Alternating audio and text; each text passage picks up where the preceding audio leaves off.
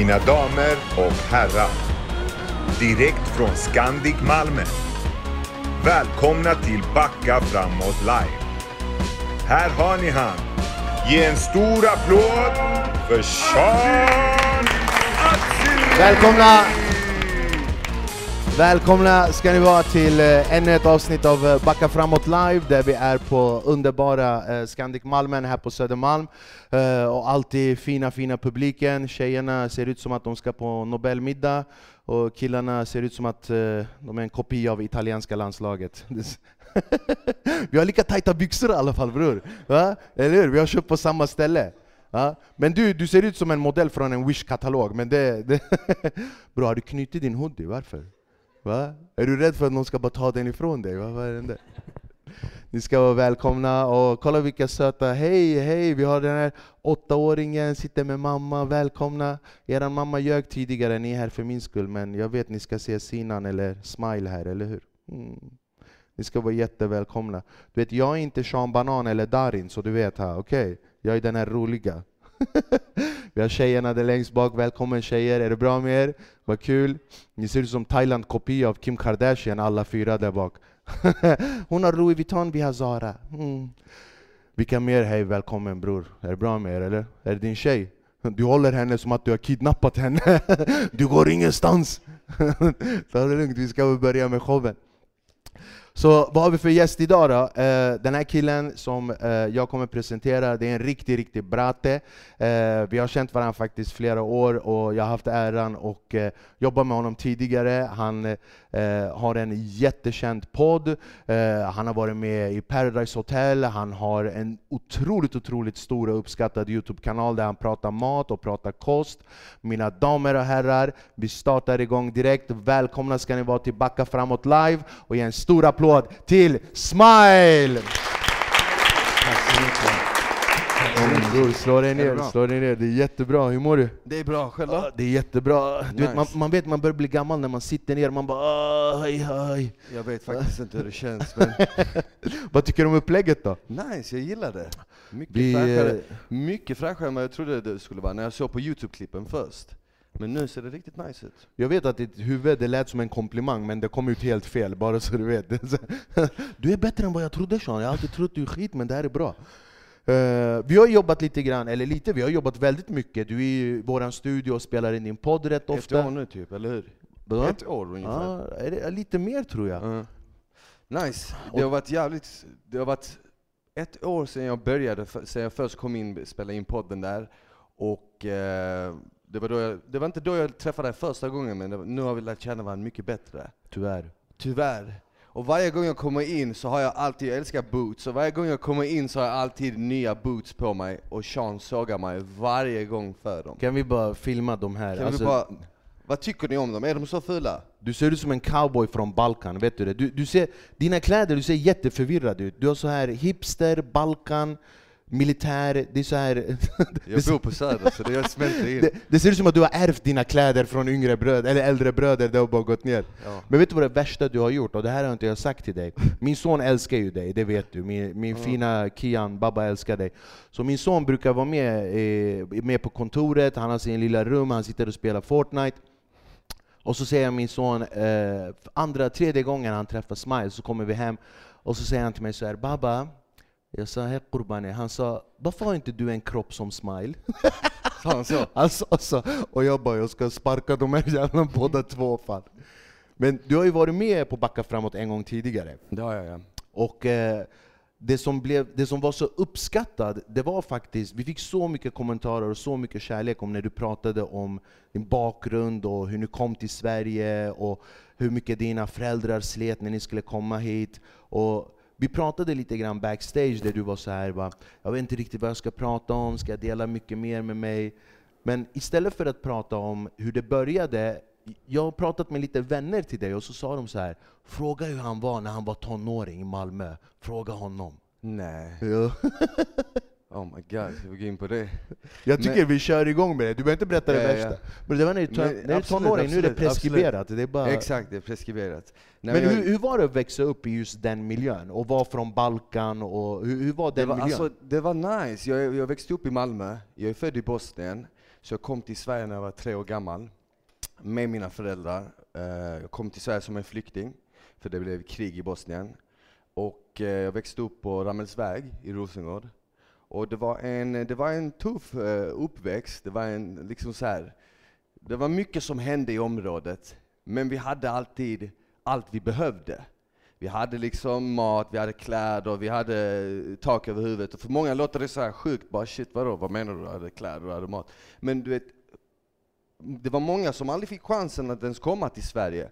Så att, att, vi, att vi ens kom hit och överlevde det för att vårt hus till exempel i Bosnien blev sönderbombat. Och du vet att vi ens kom till Sverige, bara det var en, en bedrift i sig. Men sen så jobbade mina föräldrar väldigt hårt och de kämpade på och de slet.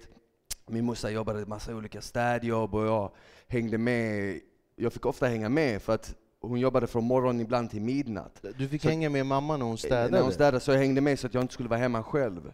Så, och alla de här grejerna, att se föräldrarna kämpa så mycket, du vet, det installerar ändå på sätt och vis en hunger i mig. Att tänka så här, okej, om du jobbar hårt och du sliter så kan du ändå uppnå saker. Det spelar ingen roll var du kommer ifrån. Mm. Och visst, min farsa brukade säga till mig, på grund av var du är ifrån och på grund av ditt efternamn så kommer du alltid behöva jobba dubbelt så hårt. Men det kändes ändå som att om jag bara kämpar och sliter på så kan jag ändå göra det. Men sen så klart när man kom in i tonåren och mina föräldrar hade eh, lyckats eh, samla ihop lite pengar så vi kunde flytta ifrån Ramelsväg och Rosengård till ett bättre område, så, så, så var jag tonåring, men då kom den här, liksom, den här spralligheten kom fram. Jag var ju fortfarande en, en grabb från eh, förorten, men nu var jag liksom i ett område som var mycket lugnare. Så jag blev väldigt rastlös och allt det här ledde ju till att ja, men man började busa, man blev introducerad till saker och ting väldigt tidig ålder som, eh, som många människor kanske aldrig någonsin har gjort eller testat.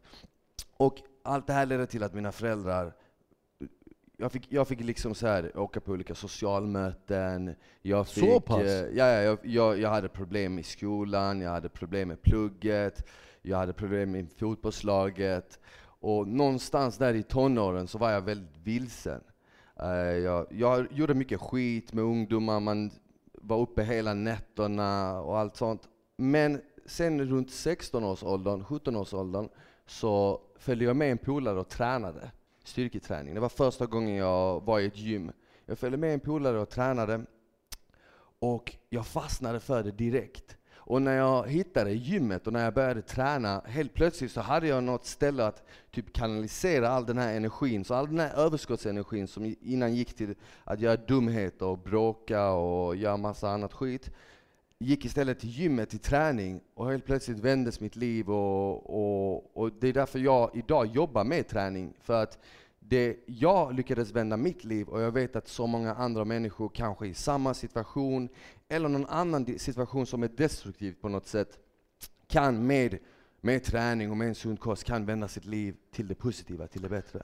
Men du, du sa så här, du bara, jag var tre år när jag kom till, kom till Sverige, mamma och pappa flydde. Alltså tre år, man, man, kanske inte, man kommer väl inte ihåg så mycket, men du kommer, det finns ingenting. För, Nej, jag har så fotografiska minnen, bara så här, alltså, en bara så, här- bild. men eh, du, du har fortfarande minnen om hur ni flydde och sådär, eller? Lite bara. Ja, väldigt lite. Väldigt lite. Eh, inte så mycket. Jag med från den tidiga uppväxten liksom. Eh, men inte så mycket från själva den resan. Men jag har ju fått det återberättat i efterhand liksom. Mm. Men dina föräldrar, de måste ha haft det väldigt traumatiskt och bara... Ja, jag tror min morsa var, vid det laget var hon nog 23 och farsan var 26. Så alltså, det är ju det är en speciell ålder att behöva överge sitt Allt. hemland, allt, och komma till Sverige med, med mig och typ en påse med mina kläder, that's it. Det var det. Så, så jag tror att på så sätt och vis var det nog väldigt svårt för dem. Och sen samtidigt så har du ju liksom familj som är kvar Mm. i den här delen av världen där det bombas och krigas fortfarande. Och samtidigt ska du eh, hitta din plats i Sverige, du kan inte språket, du har inget jobb, din, ditt körkort, din utbildning, ingenting räknas. Och, och, så jag tror att de gick ju igenom väldigt mycket, jag var skonad på så sätt. Men, eh, men med det sagt så tror jag också att i och med att jag såg dem kämpa på och jobba så hårt så ble, gav det också mig liksom eh, ett chip som sa att okej, men du kan om du verkligen vill och kämpar och fokuserar. Typ. Jag, jag är ju uppvuxen här söder om Stockholm i, i Flemingsberg. Och när jag växte upp så alltså alla var i samma situation.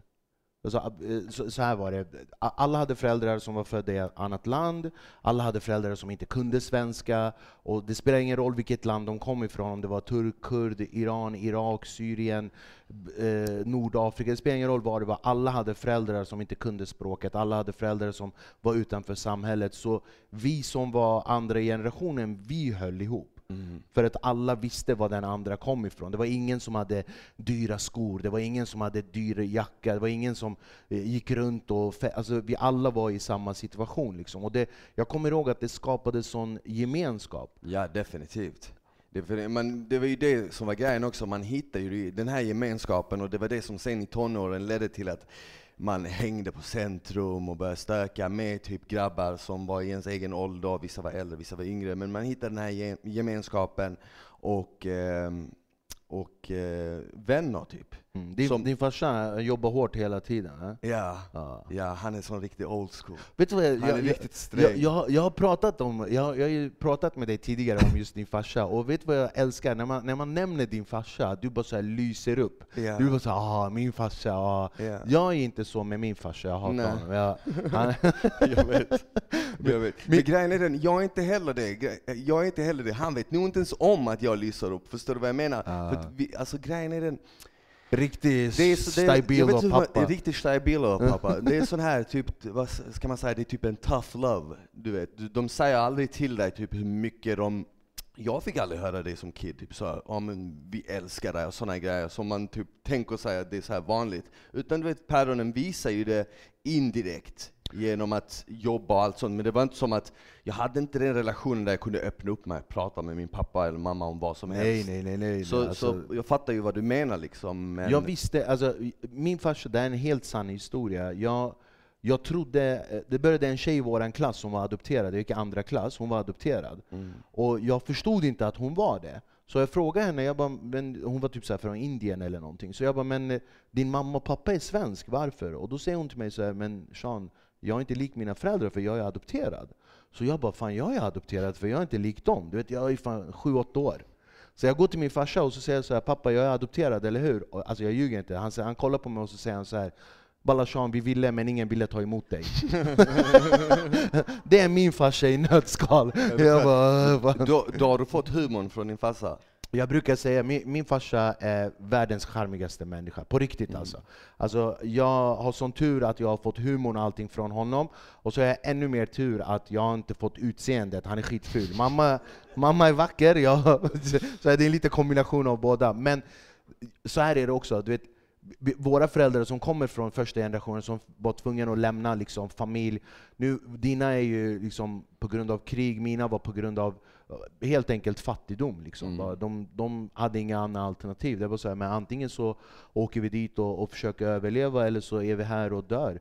Eh, så ingen av oss skulle däremot klara av vad de har gjort. Det, så, så, känner jag. Nej, Eller, definitivt alltså. inte. Men grejen är den, det som är tacksamt med det nu när man är äldre, det är ju också att man blir så tacksam för allt. Mm. Du vet, det, det, det, känns nice att bara liksom så här jag vet inte, många brukar fråga mig så här, hur fan kan du alltid vara positiv och glad och dittan dattan? Och mycket av det leder tillbaka till just barndomen, då man, eh, då man kanske inte hade så mycket, mm. men man blev ändå glad för det lilla man fick. Och den uppvuxen, uppväxten man hade, det gav ju en, det ger en tacksamhet idag liksom. Eh, så, så på sätt och vis, jag skulle aldrig någonsin byta bort det. Men till exempel min yngsta bror har ju haft det riktigt lyxigt jämfört med hur jag har haft det. Ja. Eh, jag har också en lillebror, så jag vet vad du pratar om. Ja, ja, ja. ja. så, så jag har två yngre bröder. Han ena, på tal om det med adopterad, han ena har gröna ögon och ljust hår. Och vi är inte alls lika, så när vi bråkade när vi var små brukade jag alltid säga det till honom. Jag bara 'Du är adopterad' Han bara 'Nej jag är inte adopterad, jag lovar' Jag bara 'Jag, lo jag lovar, gå och fråga mamma' och min mamma skojar också. Hon bara, jo, vet du, jag brukade köra samma sak med min lillebror. Jag bara 'Vi har hittat dig framför moskén bara du vet' Men nej, jag är lik mamma! Jag bara 'Ingen bryr sig om det' än, än, än idag, jag brukar dra den och jag ser han blir så irriterad på riktigt. Han bara 'Säg inte så' Men jag har träffat honom i poddstudion, eller hur? Ja, min bror har varit yeah. där ett par gånger. Men det är en grej som jag verkligen tycker om med dig dig. Eh, du är verkligen super positiv smile. Alltså varje gång du kommer in på kontoret, eller fan, vi ska ta en fika, eller vad så, det, du är bara så jävla positiv. Och det är skitjobbigt. Det är jobbigt? Men Man var såhär, hörru, ha en dålig dag ja, vad är det med dig? Alla har en dålig dag, men inte smile. Jo, jag har såklart dåliga dagar ibland, men när det kommer till sociala medier så väljer jag typ inte att dela med mig så mycket av det, för jag känner typ att du vet, så här, jag vill sprida liksom positivt budskap och, och jag vill förmedla allt det här med träning och kost, och då känner jag, då måste man typ hålla en röd tråd och inte vara för mycket överallt. Men sen- är, är inte det lite problemet med sociala medier också? Att det, det är ingen som mår dåligt på sociala medier. Jo. Alla mår bra. Alla har bästa livet, bästa bilen, bästa kläderna, bästa tjejen. Det är ingen som går ut bara Ja, idag jag kan inte kliva upp ur sängen för jag mår så jävla dåligt. Liksom. Ja. Alla har bästa det, man skulle, det är sånt konto man skulle skapat. sånt där man bara klagar. Man- 100 p- det kallas SD. Eh, De har bara klaga hela tiden. Man bara chilla lite grann, det här kommer gå bra. Eh, hur, hur är det med, eh, jag har ju varit, haft äran att vara med i en Youtube-kanal också som är Mm. väldigt mycket mat och väldigt mycket träning. Ja. Men innan vi går in på det, jag vill jättegärna fråga, din farsa som är lite old school och så här, Ja. det du gör nu, ser han det som ett riktigt jobb? Alltså grejen är den, när jag först var med, när jag först skulle vara med i, på, i PH, när jag var, vad var jag då, typ 23 eller något. Mina föräldrar hade ju ingen aning vad det var för något. Eh, jag Men då hade var det ingen aning vad det var för också, något. va? det var ju nytt då, alltså PH Ja, det hade, varit, det hade varit någonting innan dess, en säsong innan dess. Eh, Så när jag skulle vara med så sa jag det till min morsa, du ja, men jag ska åka bort eh, till Mexiko och spela in ett tv-program. Hon bara, Vadå för tv-program? Jag bara, men det är ett tv-program, Paradise Hotel heter det och sånt. Och hon hade, typ, tydligen hade hon sett lite av det. Jaha, okej. Hon var lite så hon, kollar bara på typ så här turkiska och spanska serier, så jag visste att det är lugnt, hon kommer inte se det. Min farsa han kollar inte ens TV, jag bara det är lugnt, han kommer Min mamma är en sån där som pratar med TVn när hon kollar på turkiska serier. Ah. Ja, hon är såhär, Ja, gå ja. inte ut Ja, i skogen! Ja men min morsa var så sån, skriker och sånt och jag bara åh, nej alltså. Du vet. Men eh, så, så, såklart, jag tänkte ju vad, hur kommer de reagera? Men jag har alltid varit sån som har lite så här kört, kört mitt eget race. Mm. Eh, och, eh, så jag- Yani svarta fåret. Ja men typ, Ja, jag också definitivt. det, Man skulle kunna säga det. Så min morsa och farsa kollade, vad jag vet, kollade inte på det. Men jag kommer ihåg en gång att det här var under tiden jag var med och jag hade gjort något jag hade gjort något dumt, jag vet fan vad jag hade gjort. Och det stod om det i någon tidning. Och så sa min morsa till mig, vad fan är det det står om dig i tidningen? Att du kanske ska eh, att du kanske ska gifta dig med två tjejer eller något. För jag hade sagt någonting i en intervju att ja, men jag, kanske, jag, jag kanske ska ha ett förhållande med två tjejer, du vet, bla bla bla, på skoj, du vet. Okej. På skämt, och då hade de gjort en liten artikel om det här. Och min morsa kollade inte på programmet, men då hade en kollega på jobbet visat henne, ja men Smile har skaffat en tjejer, du vet såhär, ni är flickvänner. Min mamma bara, vad fan är det här du vet? Och då så, då så konfronterade hon mig och så sa jag till henne, jag, bara, jag driver, du vet. det var bara ett skämt, jag visste inte att de skulle skriva om det. Så, min morsa faktiskt aldrig, mina föräldrar har aldrig pratat med mig om du vet så här, ja, men någonting med typ sociala medier och du vet så här, TV och sånt, för jag tror inte de riktigt förstår sig på den världen. Men säger aldrig farsan så här, du skaffa dig ett riktigt jobb, gå... Såklart, grejen är den, definitivt, definitivt att de sa det, fram tills Du börjar tjäna pengar. Exakt. Exakt, ja, det är Fram tills jag började skicka pengar, donera pengar, och när jag köpte lägenhet och allt sånt, då var det liksom så här.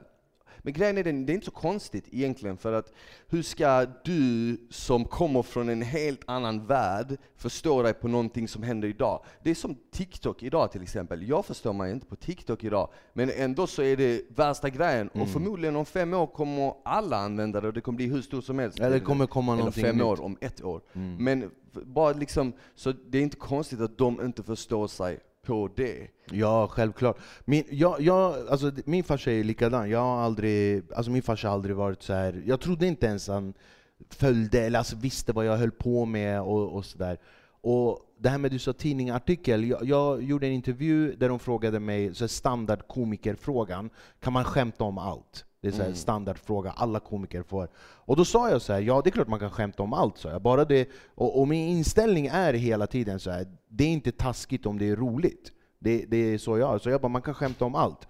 Och så var den här artikeln ute, och så var jag hemma hos mamma och pappa någon dag, och så min farsa bara sitter så här. Jag bara, han bara vadå du kan skämta om allt?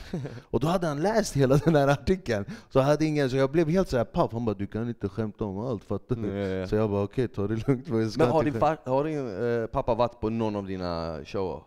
Eh, ja, det har han varit fler, flera gånger. Väldigt mycket, i, väldigt mycket eh, efter jag började tjäna pengar. Eh, då tänkte Men har han någon gång kommit och sagt så här till dig, hej Sean dra det här skämtet, det här är Ja, riktigt va- bra? ja, ja, alltså min, min, farsa, eh, min farsa är en sån, han är, min farsa är en väldigt rolig människa, han är verkligen det. Så då kan han komma så här. han bara "Har- du hört det här skämtet eh, när kurden ska, du vet, han drar såna så här old school, och så Mm. han bara ändra på den och säg det. ändra på den och dra den framför folk, de kommer tycka det är jätteroligt. Vad fan var det här om dagen han sa? Var, han hade en jätterolig skämt där en där en kurd, ja, en kurd ska åka till USA, det, så var det. Och hans släktingar i USA, jag ska bara dra den kort, hans släkting i USA bara 'Kom du blir jätterik' Och den här kurden bara 'Nej fan jag har inga pengar' Han bara 'Det här är USA, det här är New York' Det räcker med att du plockar pengar på gatan så blir du rik. Så han åker till New York, går av planet och han ser 100 dollar, och så säger kurden 'Ska jag börja jobba första dagen?' Och så går går han Och det här drog min farsa, jag tyckte det var så skitroligt, men jag bara 'Fan hur ska jag göra om det här?' Men jag vet ju att liksom mina föräldrar är stolta över det jag gör, men det är som du säger, det är en generationsfråga. Ja såklart. Sen, sen till exempel i mitt fall, när jag, eh, när jag var yngre, efter jag hade haft den här stökiga perioden och hittade träningen, eh, direkt efter gymnasiet så testade jag på massa olika jobb. Jag jobbade som väktare, jag jobbade i butik, jag jobbade på en flyttfirma, jag gjorde massa Du olika jobbar som bartender också, eller nej? Nej, du, nej. jag jobbade aldrig som bartender. Det, det, det gjorde jag aldrig. Jag gästade typ så i olika klubbar sånt, men Ja, jag jobbade så, aldrig ja. som bartender. Men jag hade testat en massa olika jobb och det var ingenting som jag kände typ så här, ja men det här vill jag göra i längden, du vet. Och jag började tycka att min vardag var så jävla tråkig. Eh, jag bara, fan samma sak in och ut. Jag bara, jag pallar inte. Jag jobbade för min farsa i en butik, du vet. Jag bara, jag Det är det värsta vet. man kan göra. Jag tänkte så här, jag kom till den här butiken, jag tänkte det är min farsa som har det, jag bara det här kommer bli semester du vet. Av alla oss, det är min farsa, han kommer behandla mig övernice. Han var hårdast mot mig, bara för att ge ett exempel du vet, för de andra. Jag bara, pff, jag bara ska jag vara ett Smiley, jag jobbade för min farsa när han hade restaurang. Ja. Blattefarsor, du kan aldrig vinna. Det finns inte en chans. Mm. Jag kunde komma till jobbet och säga jag bara "Åh, babba jag är trött. Han bara jag har varit trött i 40 år i det här landet." Du kan aldrig vinna över babbefarsor. Ja.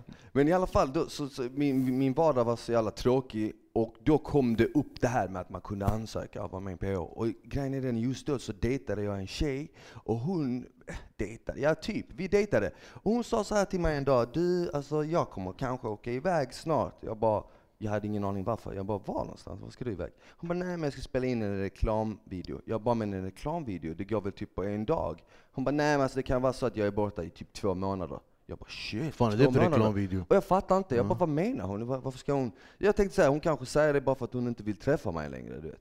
Så jag bara okej. Så samtidigt så kommer det här upp, ja men du, du vet så här, vill du vara med i Paradise Hotel? Ansök här. Och min polare bara, vet du vad jag tycker att vi ska ansöka eh, till dig. Jag bara nej. Han bara jo men vi gör det. Jag bara okej vi gör det på skojs skull. Så vi gjorde det, de hörde av sig och eh, jag var på en sån här audition och så sa de till mig, ja men eh, vi vill att du ska följa med. Så, och, och nu så säger de till mig, ja, men hur länge ska jag vara borta? I två månader. Men du får inte säga till någon vad du ska göra. Jag bara, vad, vad ska jag säga Men då? ni spelade, ni spelade in i Mexiko, eller hur? Den, den säsongen du var med i, Ja, eller? Ja, exakt. exakt. Ja. Hitta, hitta, hitta på något. Och sen jag bara okej, så jag säger till den här tjejen, du vet, som säger till mig att hon ska iväg någonstans. jag bara, du förresten, var ska du iväg? För att nu vet jag att jag ska iväg. Reklamfilm, två jag bara, månader. Var ska du iväg? Hon bara, nej men alltså det där blev ingenting. Jag bara, okej nice. Hon bara, vadå då? Jag bara, nej för jag ska iväg. Du bara Så hämnades på Så henne. jag, bara, jag sa inte till henne var. Jag sa inte till henne var. Men jag drog, och grejen är den, jag var ju med för att min vardag var tråkig, jag ville tävla, jag ville vinna liksom en halv miljon. Och, eh, och jag såg det som en möjlighet att kanske göra något annat. Jag såg det som en ramp. Typ. Mm. Jag tänkte så här, okej men låt mig göra det här och se vad det leder till. Eh, och det ledde ju till att man fick en massa eh, följare på Instagram, för vid den tiden var Instagram relativt eh, nytt. Så det kom in typ så här flera tusen följare och jag hade inte ens ett Instagramkonto då. Utan de tipsade mig, de sa så här, du, du borde skaffa ett Instagramkonto nu när du har varit med, för att folk som kollar på programmet kanske kommer vilja följa dig. Jag bara okej. Okay. Så jag skaffade ett Instagramkonto, jag har ingen aning vad det är. De första dagarna jag lägger upp bilder på Eiffeltornet och taggar typ så Paris. Hashtag Paris. Du vet såhär, jag lägger ut bilder på typ ett mm, lejon. Så bara, solnedgång så här. Jag bara, det här ser mysigt ja, ut. Ja, det var sådana ja. grejer jag la ut. Sen när programmet startade, då började jag lägga ut grejer för programmet och jag fick typ så här över 100 000 följare. Och jag märkte ju snabbt, typ så här, okej okay, shit, du vet, nu är det ju hype, men det här kommer ju inte vara för evigt. Man måste ju göra något av det här. Så kort därefter så utbildade jag mig till eh, personlig tränare.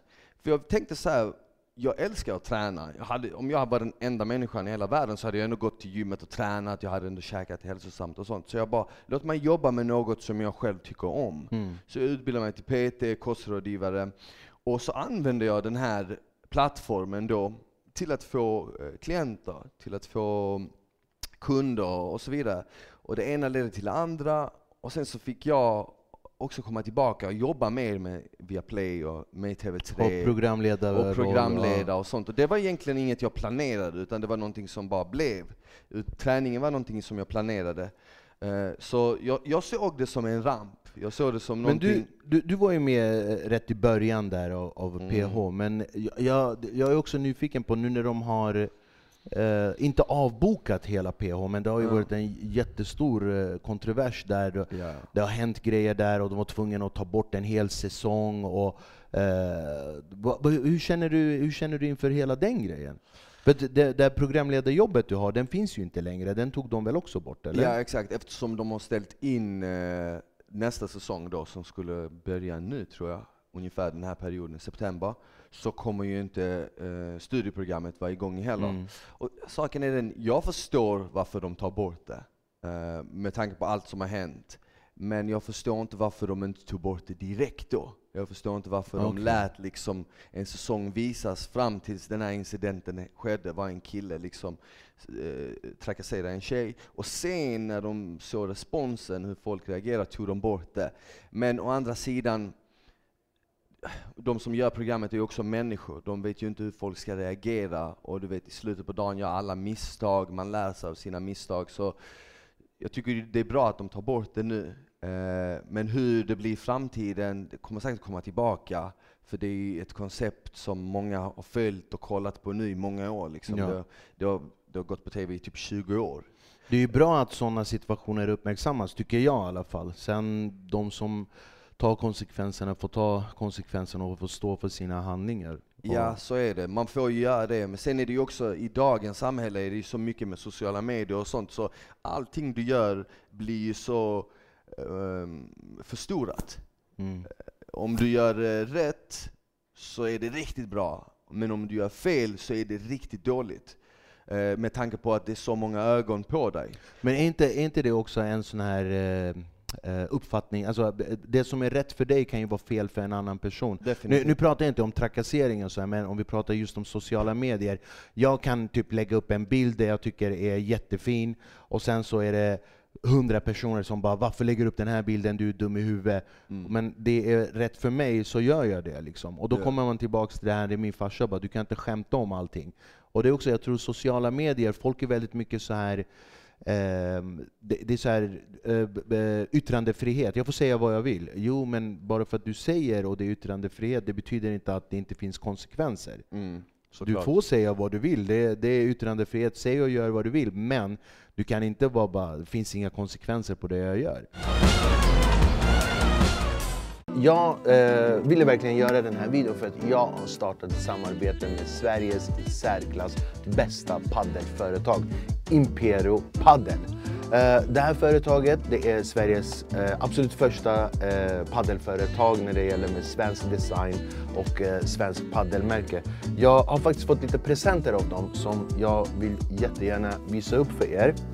Uh, kolla, kolla här, kolla. Vi har caps, Jättefin keps. Blev det bra Stefan, eller? Det är kanon, det ser bättre ut än på mig i alla fall.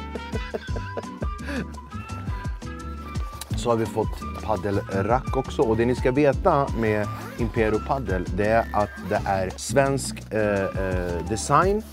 Eh, och oj, oj, oj, oj, det här ser grymt ut. Vi ser svenska flaggan, du gamla, du fria, du... Det är allt jag kan på den här. Det var det. Cool den här var. Tack så jättemycket Impero Paddel. Den här ska vi spara. Så har vi fått lite tejp och cool. Fina väskan. Jag är så tacksam för det här samarbetet med Impero Padel. Sveriges absolut, absolut bästa i särklass paddelföretag. Verkligen. Och de har, om ni går in på deras hemsida så har de produkter, det spelar ingen roll vilken nivå av spelare du är. Du är nybörjare, du är proffs, de har allting. Vi kommer självklart länka här nere från deras Instagram-sida, eh, på deras hemsida. Ni kan gå in och beställa massor av produkter. Och eh, jag ser fram emot eh, det här samarbetet. Vi kommer självklart göra jättemycket tillsammans. Så tack så jätte, jättemycket Imperio Paddel. Kontaktinformation kommer här. Kärlek och respekt.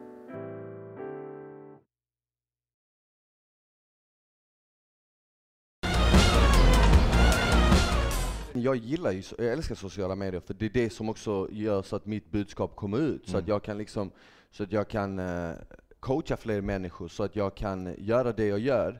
Men sen å andra sidan så har jag också sett en sida av sociala medier som har gjort många människor väldigt eh, deppiga och väldigt liksom eh, vad ska man säga, destruktiva och Mm. ledsna på grund av All kritik. men på grund av kritik, på grund av uppmärksamhet, på grund av likes och sådana saker. Speciellt om man är en yngre, yngre generation.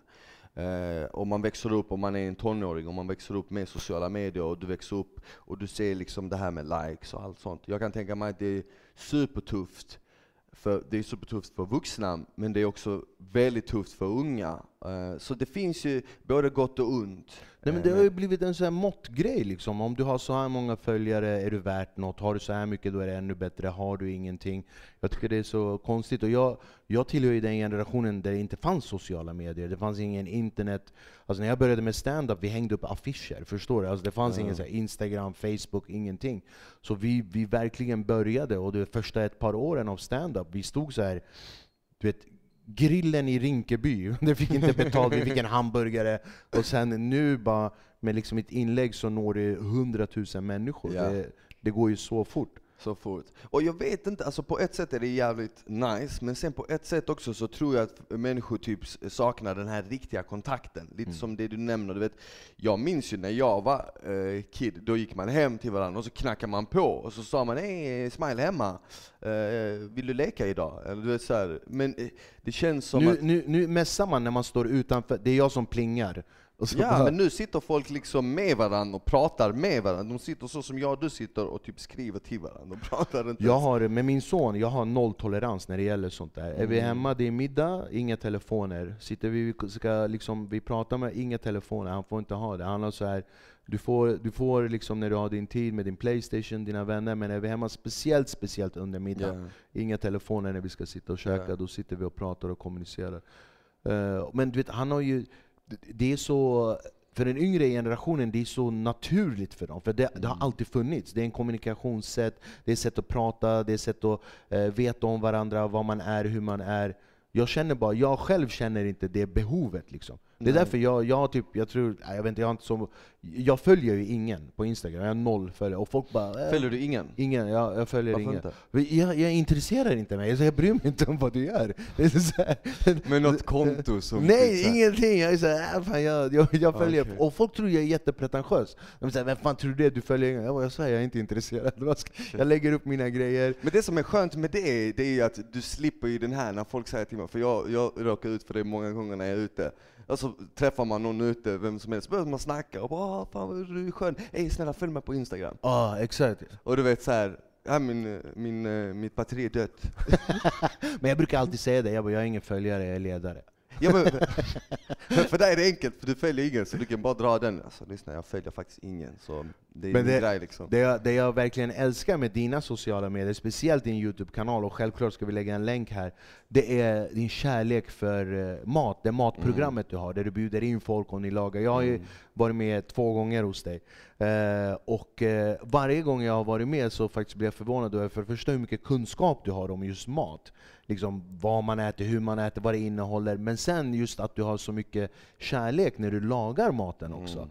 Det är också en grej som jag blir paff över. Så du, det är bara så okej nu ska vi lägga lite grann av det här och det här, och det här kommer härifrån. Och Yeah. sen, sen har du ju kärlek när det gäller äta mat också. Det, det, Men jag kommer ju från en familj var min mamma lagar alltid väldigt mycket mat. Och när jag åkte till Bosnien så lagade min mormor väldigt mycket mat. Och där var jag, jag är ifrån var min mormor känd liksom i byn, som hon var känd för att hon var så bra på att laga mat ja. Så, och sen hur jag kom in på det, det var egentligen att jag märkte att alla klienter som kom till mig och ville komma igång med träningen, det fanns en röd tråd, alla sa ungefär samma sak, och det var att de hade svårt med maten. Det var, så här, det var inte så mycket med träningen, för att när du väl är nere på gymmet, då vet du oftast vad du ska göra, eller du ställer dig på ett rullband och kör. Men när det kom till kosten, det var många, det var 90% visste inte hur de skulle äta, så tänkte jag bara okej, maten, det är det som är det stora problemet. Folk vill äta god mat, de vill att det ska vara enkelt att göra, och det ska samtidigt vara nyttigt.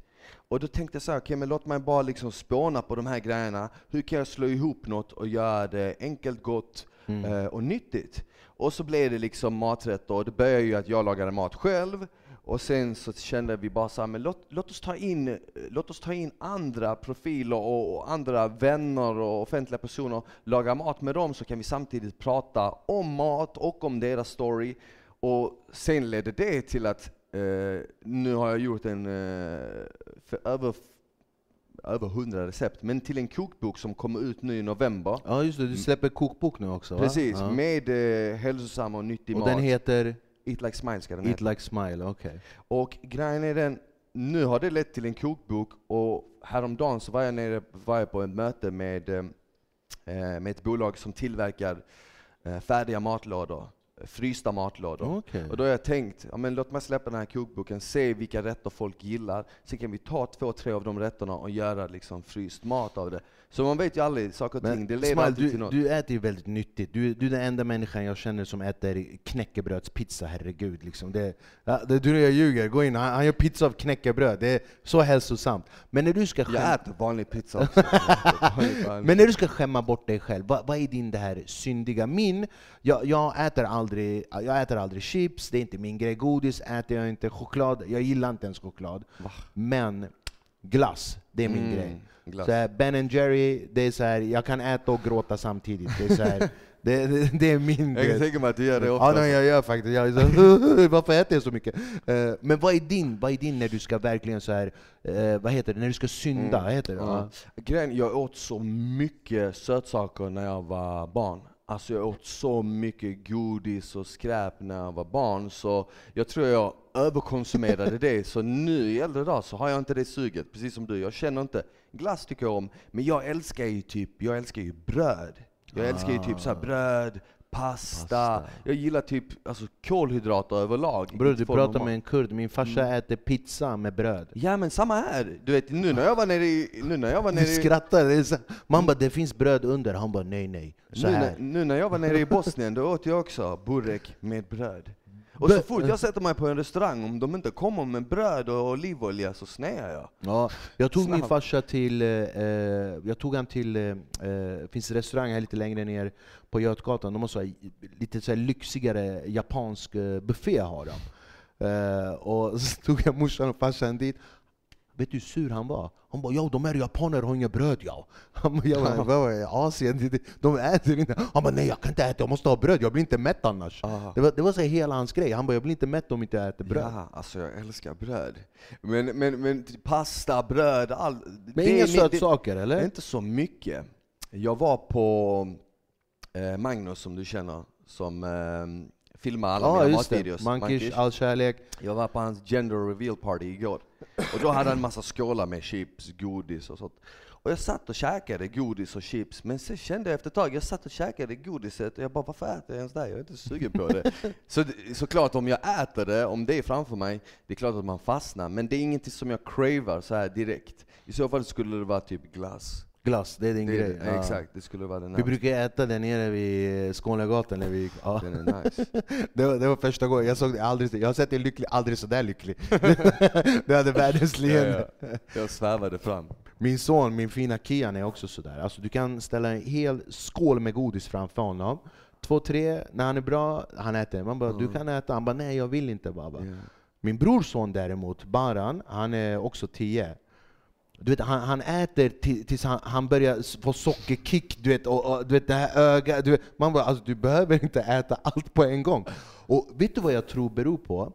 Jag har aldrig eh, sagt till min son att eh, det är förbjudet. Du vet, Det är inte så här min son får bara äta godis lördagar till exempel. Nej, han får äta godis när han vill. Mm. Och jag tror det har skapat hos honom, så här, eftersom att det inte är förbjudet, då, då är inte det attraktivt heller. Nej. Så om han vill ha lite godis på en måndag, på en tisdag, jag bara men du kan äta, det är okej liksom. Yeah. Så han, han inte, men däremot min brors son, han får bara äta lördagar. Så du vet, han är som en tjackpundare som väntar på lördag. Och sen när det är lördag, då går han all in för då kan ingen säga någonting så här, men du äter för mycket. Han bara 'Det är lördag!' Och så bara klämmer han in sig. Fredag natt, 00.00, han står och väntar. Han vaknar lördag så här, 'Vad fan är godisen? Vad fan är godisen?'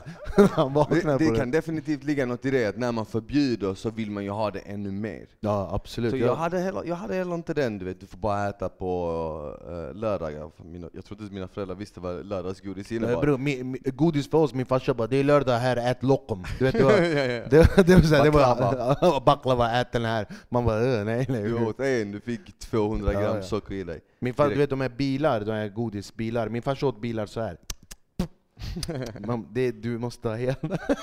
Han åt det som nötter, riktig kurdfarsa. Ja. Uh, men vad har du på G nu då? Jag vet att kokboken kommer, jag vet att du gör um, Kosttillskott. kosttillskott, Efter nyår så kommer det kosttillskott. Vad ska den heta då? Det är inte klart ännu. Okej. Det är inte Men klart. Jag kokboken ska håller lite på det. Uh, eat, like smile. Exakt. Och sen har jag jobbat länge med ett företag som heter Proteinbolaget när det kommer till kosttillskott. Och eh, de senaste månaderna har jag jobbat på ett eget märke Okej. med protein, BCA, PVO, som vi sen kommer utveckla och lägga till lite fler produkter och sånt.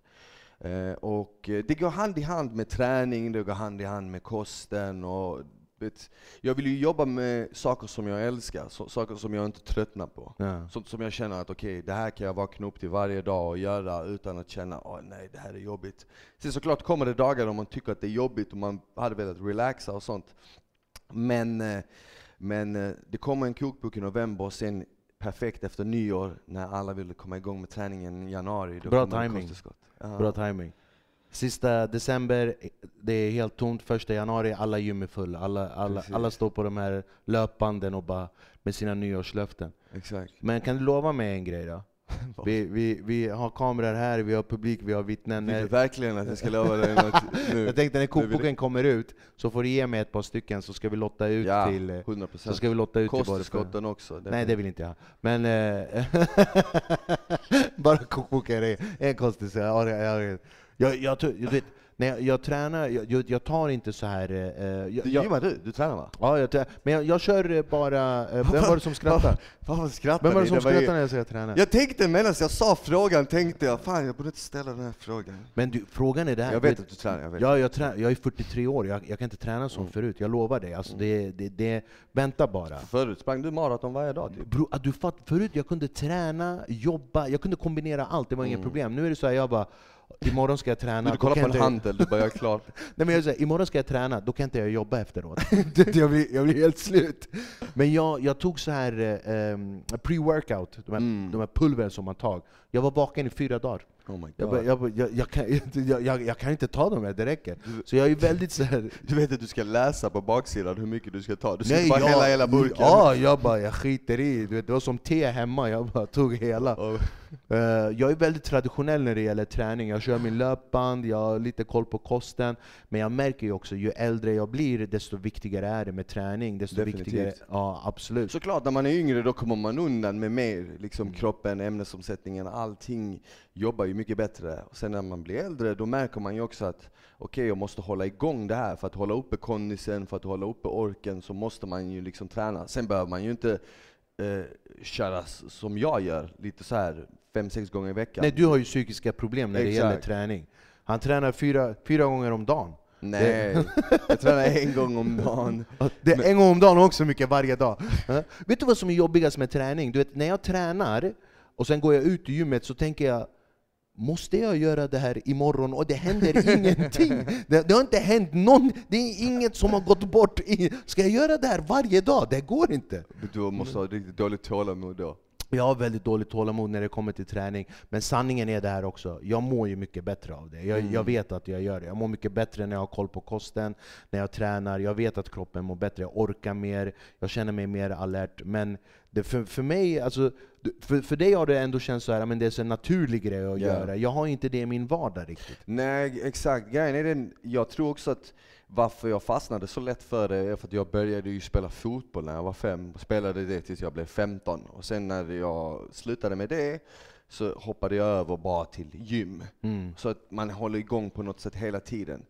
Till exempel min yngsta bror som nu är 17, han, ehm, han gymmar ju inte. Han håller på att komma igång, men han tycker också att det är lite, så här, det är lite svårt att fastna för det, det är inte så kul. Och det är för att han, han har inte gått på någon sport innan det. Mm. Så det blir svårt att bara börja med något nu. Jag tror mycket av det avgörs också när man liksom är sådär ung. Om man kommer igång med något fort så är det lättare att hålla igång när man Nej, är vi, eh, vi är här på Backa Framåt och hela redaktionen, fan, vi följer dig, vi kommer fortsätta följa dig.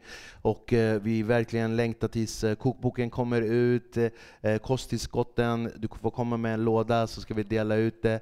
Eh, mina damer och herrar, ge en stor applåd. Smile är här. Tack så så jättemycket, min fina, fina bror. Uh, vi tackar Smile för den här veckan. Nästa vecka är det Sinan Yildiz, Sollentunas stolthet. Han är här och besöker oss på Backa Framåt. Och som vanligt, Kian Baba älskar dig. Samma plats, samma kanal, 18.00 onsdagar. Tack så jättemycket. Tack!